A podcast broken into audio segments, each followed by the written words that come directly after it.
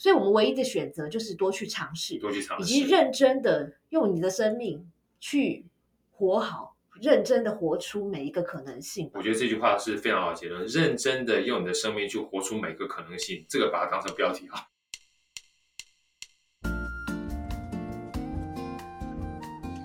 Hello，欢迎收听台版米兰达的只感可废，我是主持人 Shannon，用一杯咖啡的时间来聊聊职场和人生。你向往斜杠人生吗？你希望拥有不止一种身份或是收入来源吗？今天来和我们一起喝咖啡的是好哥好序列。他是拥有财务顾问、企业讲师、畅销书作家等等多重身份的斜杠一哥。在上一集的 Podcast 中，好哥和我们分享了他在各行各业的丰富经历，以及面对重要的人生抉择时该考虑些什么。在这一集中，我们想接着聊聊怎么样规划理想的人生风景。想过斜杠人生的朋友们，又该做什么样的准备？好哥，你刚刚分享过，你做过很多工作嘛？那我觉得中间反差很大，包括我来 refresh 一下，包括你开过补习班，对不对？所以这个是创业，然后你有当过通告艺人跟歌手，对，然后 呃，你你在这个呃，包括像是台积电或是利金这类上市贵的公司，对，担任这个高阶的主管，是，然后又后来又去了这个国家基金，对，然后还有创投。然后现在又是斜杠人生，有太多不同的角色。那这些角色里面，当然我觉得每一个都有它的 beauty，都有它的好。那你有没有特别喜欢哪一个，或是特别不喜欢哪一个？然后原因是什么？好，我觉得这问题也蛮有趣的啊，因为我觉得人有一个很有趣的机制，就是你过去的所有痛苦哈，大脑都会让你忘掉。嗯哼，对。所以当我们回想起来每一段经历，大部分你都会留下比较好的东西。你确定每个人吗？还是只有你？大部分。因为这是大脑的机制，我去看了几本书，上面写说，因为其实大脑的话，它最主要的设计是让我们能够活下来，所以你记得太多的痛苦的事情的话，你会不容易活下去，所以它会自动去闭锁一些把你痛苦的东西，不管是埋在潜意识里面，或者是埋在你遗忘的那个区，让它忘掉，这是大脑的机制。那至于为什么机制，我就不太清楚。嗯哼，那所以为什么很多就是记性特别好，那活得特别痛苦？因为不管任何点点滴滴都在历历在目的时候，哈，其实，呃，每一次 refresh 都是很伤感的。那我要讲的一些是说，呃，就算是这样子，坦白讲，每一段过程我还是有些比较的。嗯，一个最大的比较，其实当然是这这十年来，我回到台湾来，你要问我的话，我觉得是我最快乐一段时光。嗯，包含现在跟 Shannon 啊，哈，还包含就是在今天来 podcast 跟我一起的伙伴。为什么我在这样讲呢？因为我觉得每一个人在工作的时候，哈，因为我们从小帮我财务思维里面常跟大家分享，就是工作这件事情，某种程度上面它是一个赚钱的工具，它不是目的。嗯哼。但当我们在冲的过程当中，我们一不小心就会把它当成是我们主要的目的。嗯哼。就会占了你非常多的时间。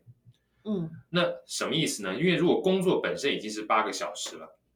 然后八个小时，你又在上加班，像中国大陆上常讲九九六，就是早上九点钟到晚上九点钟。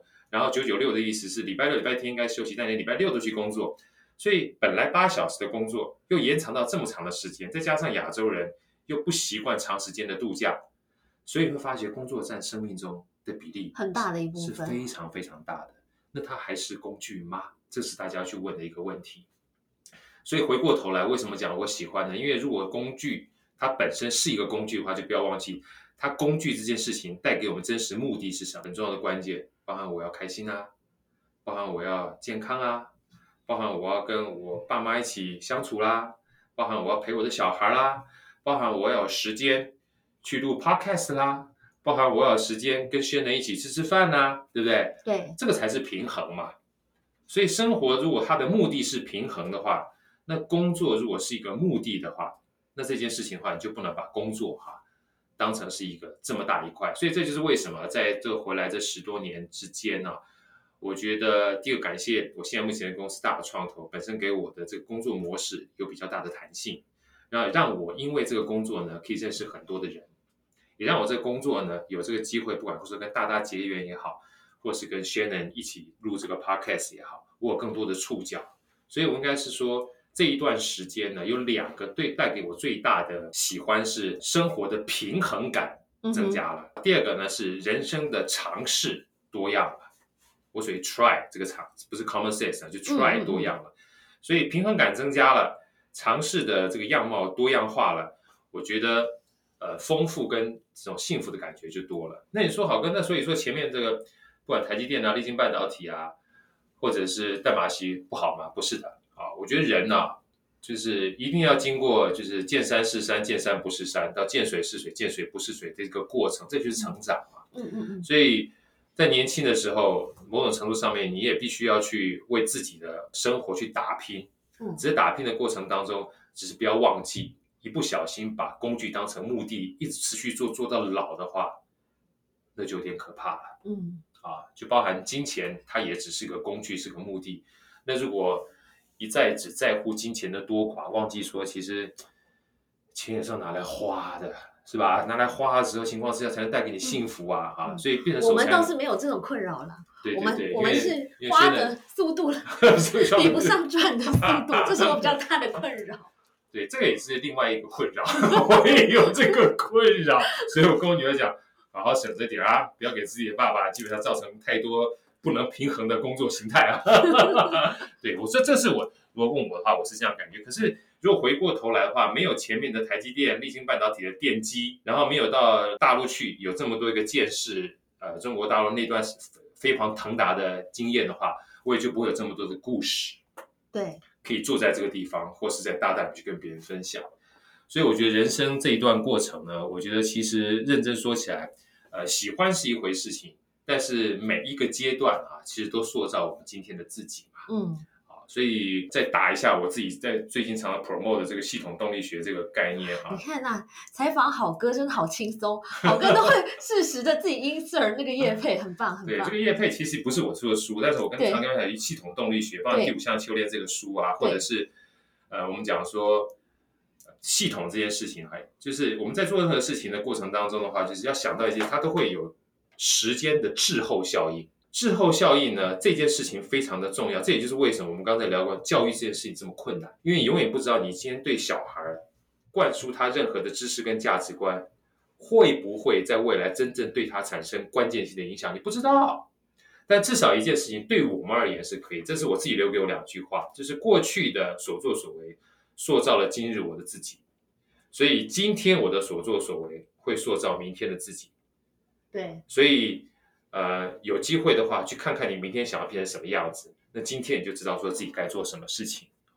这个我觉得是比较很重要的概念。真的太有哲理了。我刚还我还有就是针对你待过这么多公司，我觉得还很很很有趣的一点是，因为我们一般人很多人的一生其实他就是选定了一个到两个的行业，对，然后。呃，一直稳稳的做到退休，对不对？那好哥，我觉得还蛮好的一点是你尝试过很多东方西方，然后在台湾也工作过，在大陆也工作过，对。然后企业文化也不一样，你要不要帮我们分析一下？就是说这些不同的种类的公司，在这个企业文化或者说沟通的方式上有什么不同？来给我们听众朋友参考一下。嗯，现在问这个问题也非常好，我觉得差异真的非常大。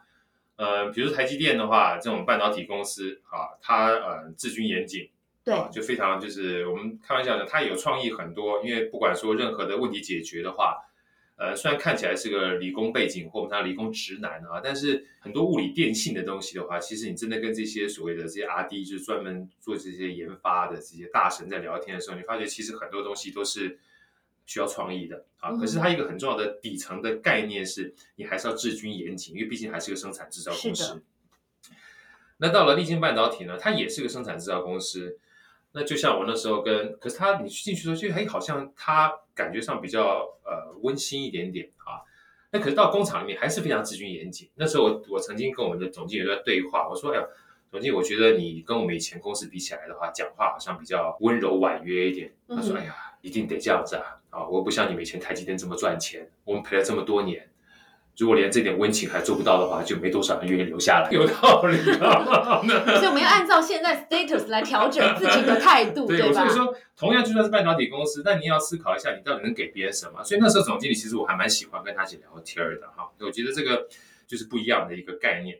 那后来到了所谓代码系的时候又不一样，因为接触到这些中小企业，我最常喜欢讲的就是对中小企业要说人话，嗯，啊，要说人话，这是对客户而言。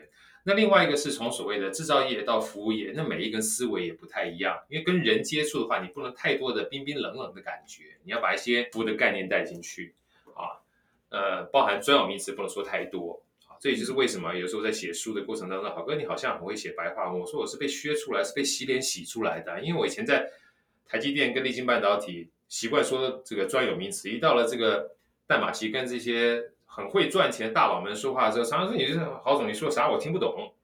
我当然听不懂啊，三表他们都根本没接触，过，他照样生意做的红红火火的。哎，那你跟他们交流的时候，你需不需要调整你的口音？需要。然后还要用一些接地气的话。需要。所以连那个时候回来说，你发觉就是到那地方去，你的你的这个口音说话的方式慢慢就会改变。所以回来之后重新调回来啊，不然我开玩笑讲，连用词用语都不一样。我们这边这个叫打点滴，对不对？大家都听过，顺便问大家一下啊，到那边叫挂水，叫输液，输液啊，输液，输液是一个，输液是一个非常流行的 behavior，有没有发现？啊，有时候叫挂水，对，对不对？像我们现在目前很多东西，慢慢慢慢两岸之间因为网络的关系，其实慢慢用语去结合起来，它认真思考起来的话，它其实用语就是一种沟通嘛，哈，所以你用对方理解的语言去沟通，你就比较容易说接地气啊。所以白话其实与其说白话，倒不如说是。街头巷弄，你习惯别人用什么话去说？真的，你要试着去说话。小孩也一样，所以为什么父母亲觉得我们在讲小朋友在讲火星文，小朋友也觉得父母亲你在讲火星文啊？所以彼此在沟通的过程当中，听别人说什么话，去学一种他语言哈，呃，它就是一个沟通的开始。那回过头来，再像刚才宣总讲，那这么这么这么大差异怎么办呢？这么大差异，我通常跟所有人讲说，你只要把自己变得比较幼稚一点就好了。就像我跟我女儿常在聊，常常讲说，她说，哎，有一次我去上这个教育电台，我带我女儿一块去，她说，哎，你怎么跟你爸聊天？我爸很幼稚啊，什么都问啊，什么都问。就是要有一颗好奇的心，对对，好奇的心，通常我们讲说，有一个好奇的心，要有一颗就探索的心。我觉得这都太严肃了，就你够幼稚就好了。你够幼稚，你才不会把自己。摆的这么高大上，去怕问人家。但是问的时候，是不是这个说话技巧也很重要？你装就是装，所以幼稚啊。对，你不要站在高高。所以我们常讲不耻下问，其实这四个字我一直不是很同意。对，有什么好耻的？当你觉得不耻下问的时候，你就觉得下问这件事情，下这个字已经把你自己摆得高高在上了。我觉得我今天就是开心上问，不是很好吗？嗯嗯，是吧？这件事情是我 我自己觉得，我每次问我女儿的时候。我不会觉得我比他来的高，我就是拎杯就是唔巴啦，对不对？你要把我教到会，你不教我教到会的话，是你的耻辱。这个时候你就不会觉得是。哎，其实你这样的思想是很西方的。我不知道是不是西方哈，但是后来我发觉这件事情，我自己感受是这样。什么样的感受？我就发觉以前我老板如果他向我询问的时候，他是让我知道他真的不懂，我就很愿意教他。如果他的感觉是，哎。我不是不知道问你啊，我是想让你教教我。靠，林北的就就不行，会改一改，就是你感觉好像我教你哈，还是我的荣幸的时候，你想想看那种感受多差。对，啊，所以我觉得幼稚这件事情，就是你把你自己摆到很下面去问任何人的时候，我觉得任何文化差异会瞬间就不见。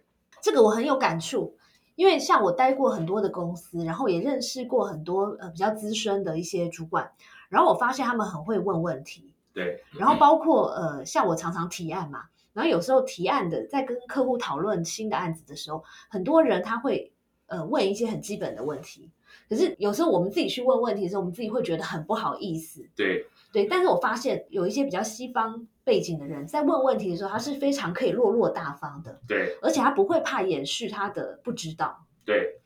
那在这边的话，我我因为刚好有这个机会跟大家分享啊，我觉得常讲说，这讲了半天之后，工具工具啊，像包含刚刚先生讲的态度重不重要？太重要了。那我只要记大家记有两个词汇就好了，质询跟请教是有非常大的差异的。质询就是林北不行吧？是我问你看你懂不懂，那叫做质询。对对，那种态度呢，就算你态度非常委婉，对方也感受得出来。嗯。除非他预算很多，那就另当别论。对，那请教就不一样。请教是我真的不知道，我希望你能给我一点建议。是，所以其实因为现在也是沟通大师哈，然后也写了这么多的书，所以好哥就稍微班门弄斧一下。后来我发觉一个很重要的关键，就是很多的沟通书都讲什么样的情况可以在最短的时间之内跟别人建立良好的关系呢，就是一直不断很虚心的请教对方，问对方有兴趣的话，而且你是真的想要知道这件事情很重要。嗯，当你真的想要知道，你也真的想要学的时候，你跟他聊完这个天之后，他会记得非常非常清楚。因为你让他觉得被需要跟有价值，嗯，很被重视，很被重视，嗯，而且这满足了一个人的基本需求，就是人其实都爱谈自己，对，所以如果呃在跟人交流的时候，能用一连串的问题来探索他是一个什么样的人，或者是说他做的工作，其实大家都会永远的记得你，对，而且你们下次再见面的时候，你们的交情就会从上次开始展开，没错，而不是又要从头开始累积，对对，所以。很多说什么叫人脉？人脉嘛，人脉不是你认识多少人，而是你帮助了多少人。事实上，有时候我开玩笑讲，我觉得有东西串在一起都是同一件事情。像那时候我在直销的时候，我就喜欢听个直销皇冠大使说，要成功就要帮助别人成功。说好跟那是跟刚才那讲话跟请教什么关系？有关系。你想想看哈，当你去请教别人的时候，别人告诉你，不管说他很会的或很擅长的时候，一方面你帮助他重新 review 了一下他的擅长跟他的优势，啊，最重要的关键是。你在这个询问的过程当中，他把他最擅长跟最优势的地方向你分享，那你在最短的时间之内得到非常好的知识累积。你帮助他去 review，让他得到被需求感，你也帮助你在最短的时间之内得到了千金难求的知识，还建立了两个彼此之间的交情。这不就是人脉最简单的？对，这个其实是非常划算、最最划算的一个做法。所以在这边也跟大家分享，以后如果想要跟一个陌生人或你想要认识的人去当好朋友的话。虚心的去理解他最擅长的东西，请教他最厉害的项目，你可以获得很多，他也可以获得很多。对，这个观点真的太精辟了，我都忍不住要拍下手 哎。对，所所以我在那个 summarize 一下你刚刚意见，套句好歌的话要。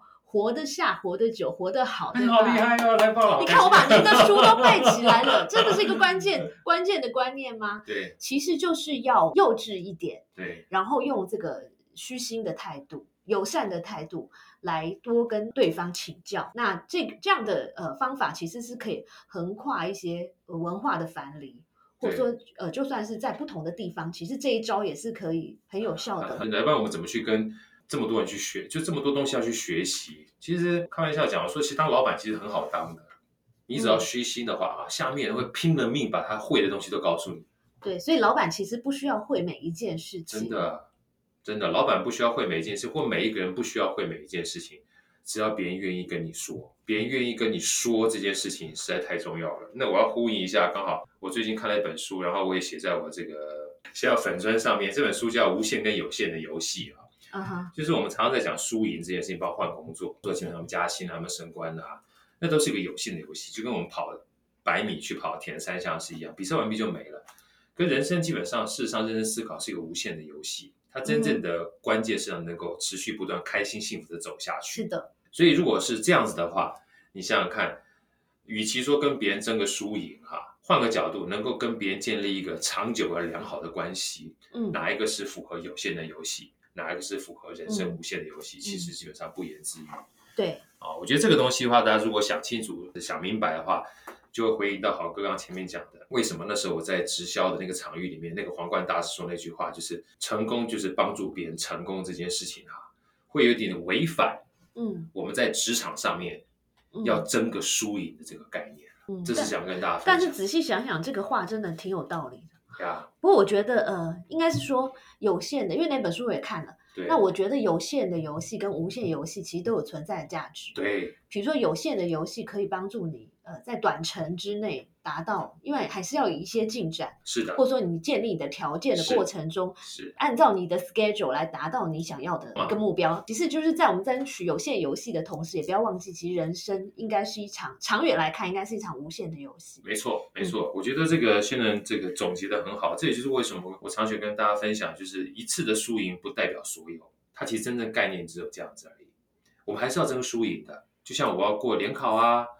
我希望说能够抢到这个单子啊，我希望能够业绩达到多少啊，对不对？这个基本上还是一个有限的游戏，是必要的。对。但是如果没有达到的话，不用当成是天塌下来了，因为你还要继继续走下去。我觉得这个东西是比较难的，啊，就是一次的输赢不不代表人生的定夺。我觉得才这个才是有限的游戏跟无限游戏这本书带给我很重要的启发了。就是输赢很重要，但是不要把它当成是人生的决定的关键的必要。我觉得这个东西是比较重要的。没错，所以我想很多人听了好哥今天的分享以后，应该都很羡慕好哥。哎，好哥，你要不要跟我们报告一下你现在每天是怎么过的？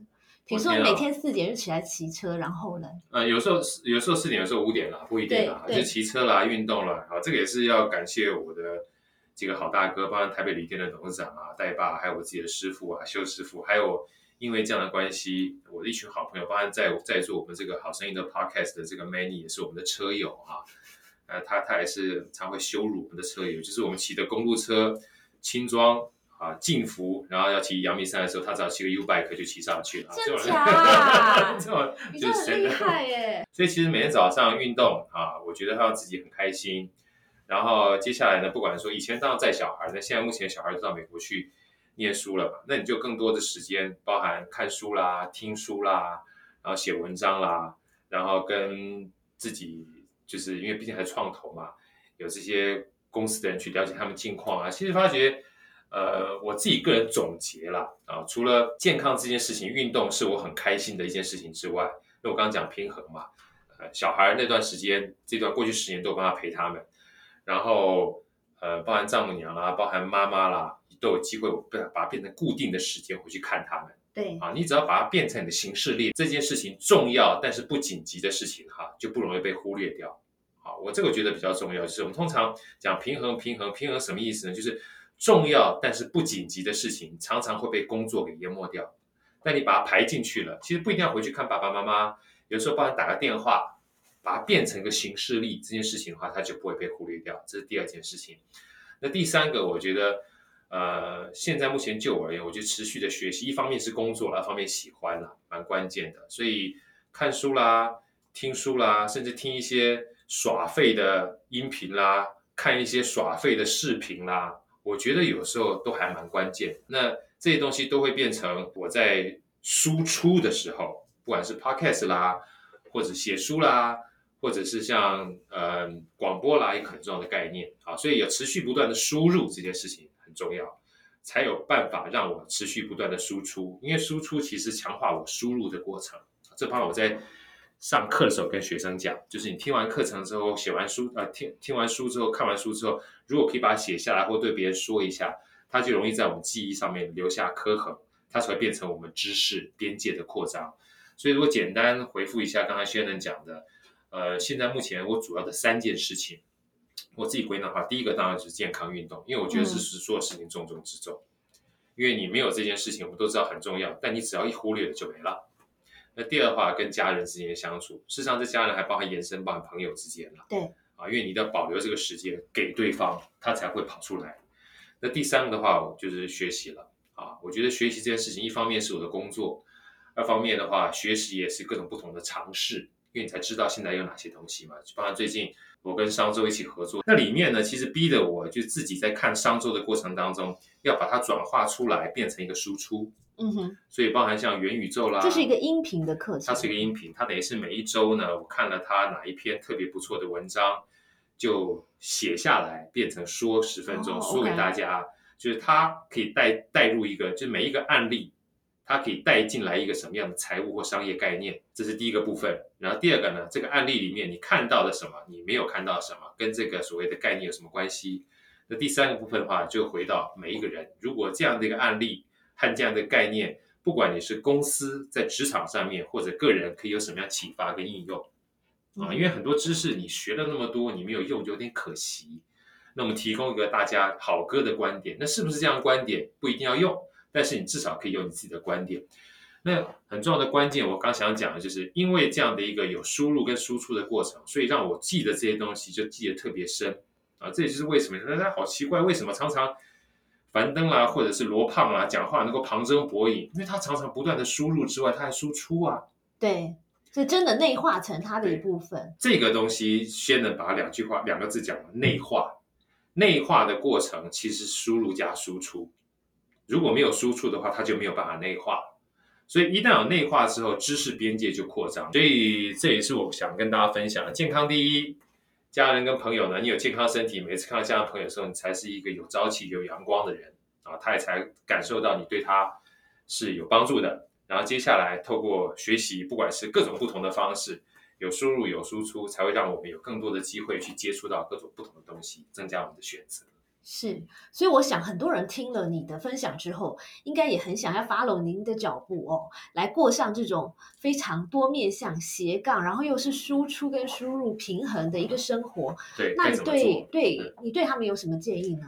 呃，有机会的话，看一看《原子习惯》这本书，或者是《微习惯》这本书，从小开始，从少开始。这也就是我包含在上课或者跟你分享，少就是多，小就是大，慢就是快，就是让自己呢。开始就好。嗯哼，你说好哥能不能再多讲点？我说最简单的哈，就像我我我曾经有一个朋友啊，我跟他讲说跑步每天跑一公里就好，他跑一公里好少哦。我说你你就跑就对了。三年下来，他现在已经每一天至少五公里跟十公里了。重点是我还跟他讲说前三个月一定要守住。忍住，不要跑超过一公里。有些人一跑一公里，所以我今天可以跑就跑五公里，你知道吗？只要一跑五公里就挂了，因为你就太累了，你就太累。然后你就会从五公里当做是自己的基础。所以一本书叫《Micro Habits》，叫微习惯。其实这本书呢，那时候跟《原子习惯》这两本书我都看完，我就觉得很有感触，让自己在舒服跟没有压力。我自己的这个 Podcast 伙伴都知道哈，就是舒服这件事情很重要，舒服才做得长，舒服才做得久。嗯，舒服呢，这件事情才会在脑内哈变成一个潜意识。就当你想到它的时候，你不会觉得痛苦，要不然痛苦这件事情你会。很自然而然的想逃避，我觉得很有道理耶。就是我们做什么事情，就有点像吃东西一样，是啊，你不能吃太饱，对不对？要保持对于这件事的胃口。对。然后你下次，比如说举例，我很喜欢吃 cheese cake，就我一餐吃了十个，下次我一听到 cheese cake 我就想吐，真的。但是如果我吐就只吃半个，下次我就很期待。那是这个也是一样的道理。饥饿行销嘛，真的想到想到就愉快，所以只要做任何事情，在一开始不要把自己逼到绝境，然后每一次都保留一点。我可以，我行，我想再试试。嗯，那这样的话，我觉得这个胃口就套句刚刚先生讲两个字，胃口就没有被打消掉。对，好，所以那时候我曾经上过一堂课叫《改变的力量》，然后它里面讲到关键就是我们很多教育之所以把教育搞得这么差哈，就是我们把小孩的学习的胃口给打坏了，他变成一个得到学习的癌症。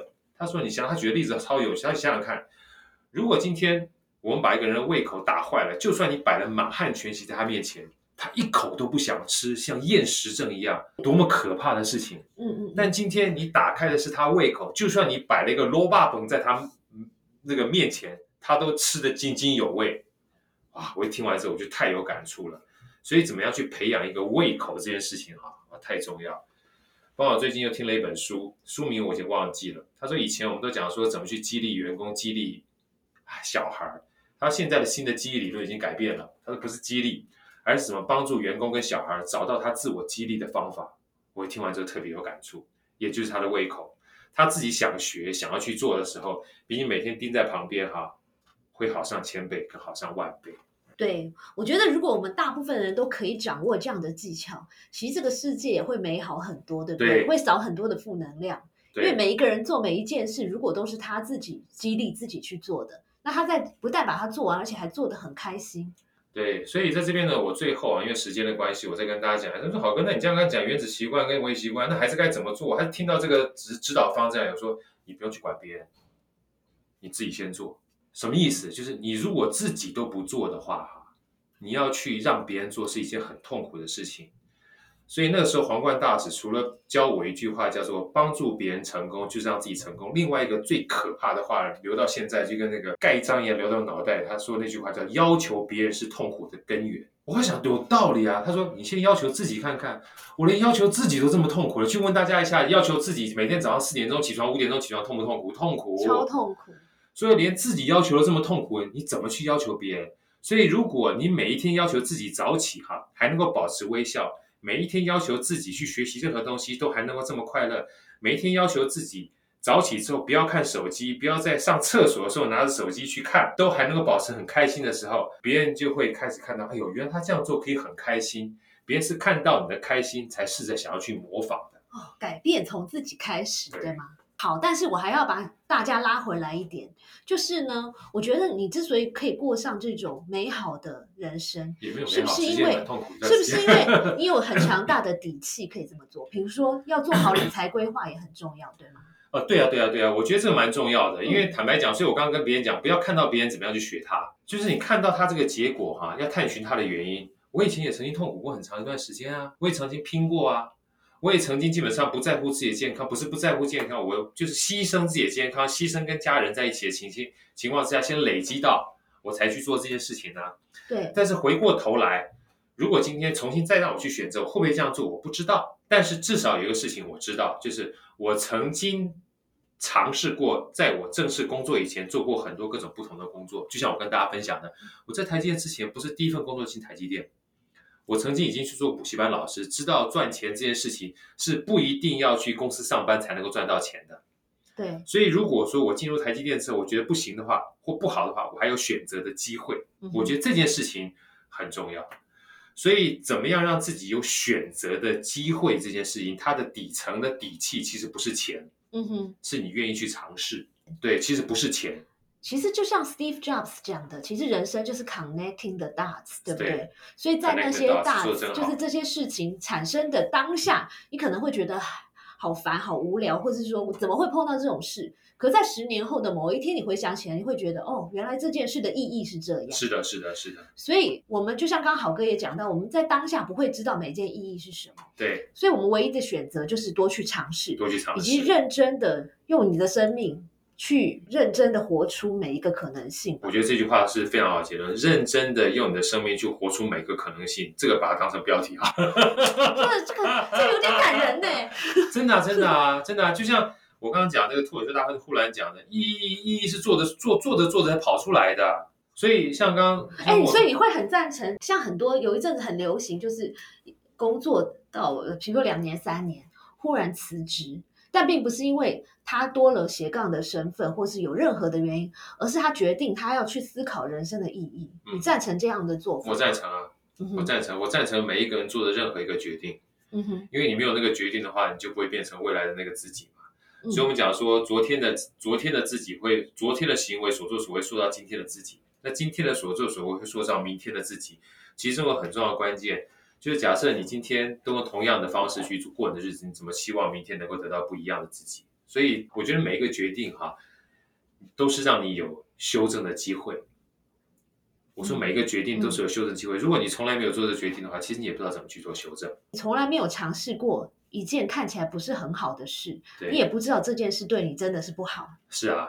对不对？就像你刚才讲到那个买鞋的那句话。是啊，是啊，你永远不知道，但也不知道大家说啊，好哥，所以这样的话是不是能够去吸烟、喝酒、去吸毒啊？不是啊，因为有些东西基础的价价值观，倒也不能说价值观，是它会伤害你了啊。如果他已经会伤害你的话，你就不要把自己直接放到伤害的这个立场去。但有些东西你不知道他对你好或不好，只是一个选择跟尝试的过程，我觉得就可以去尝试一下。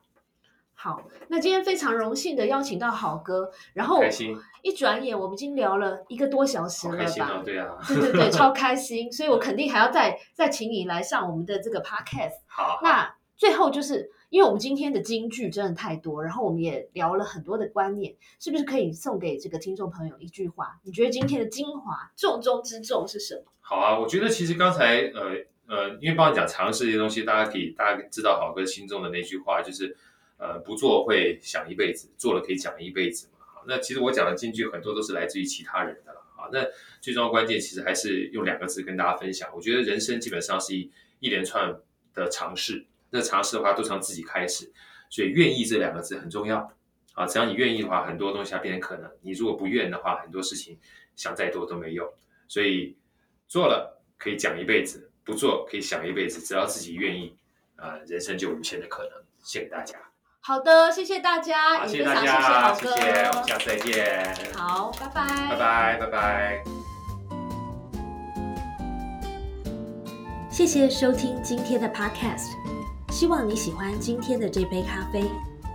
我们的节目名称是台版米兰达的质感可废，欢迎订阅我们的频道，分享你的想法，也可以追踪我的粉丝专业台版米兰达的创业笔记。